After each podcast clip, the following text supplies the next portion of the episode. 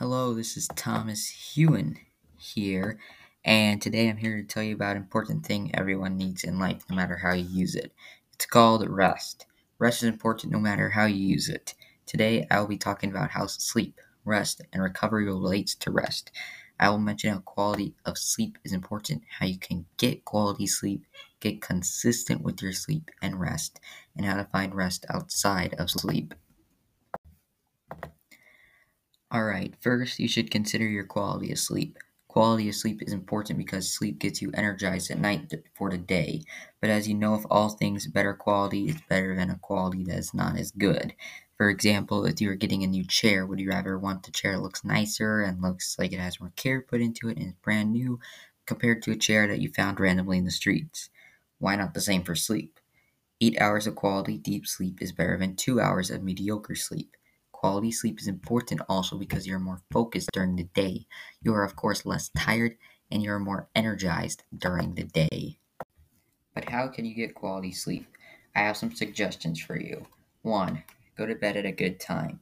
If you're getting up at sunrise in the morning, you should go to bed early instead of later at night, or early in the morning in some cases.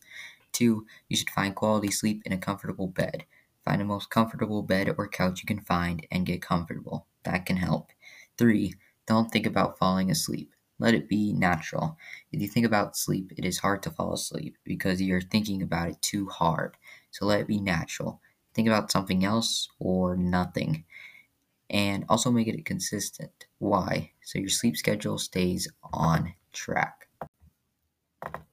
So now, how can you find rest outside of sleeping? Here are some ideas I also have to be able to rest efficiently during the day. One can be to take a power nap. It shouldn't be very long, it shouldn't be two hours or the whole day. It should be a little 15 to 30 minute rest. Another thing you can do is meditate. That can be a great way to rest and get your day kickstarted again. Just sit down wherever and take some slow, deep breaths. Breathe in through your nose, breathe out through your mouth. Repeat.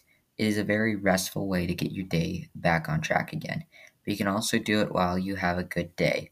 You just slow down and take some deep breaths. Alright, so that's it pretty much. I hope you learned more about what rest is. I hope you learned more about quality of sleep and all the other stuff I talked about.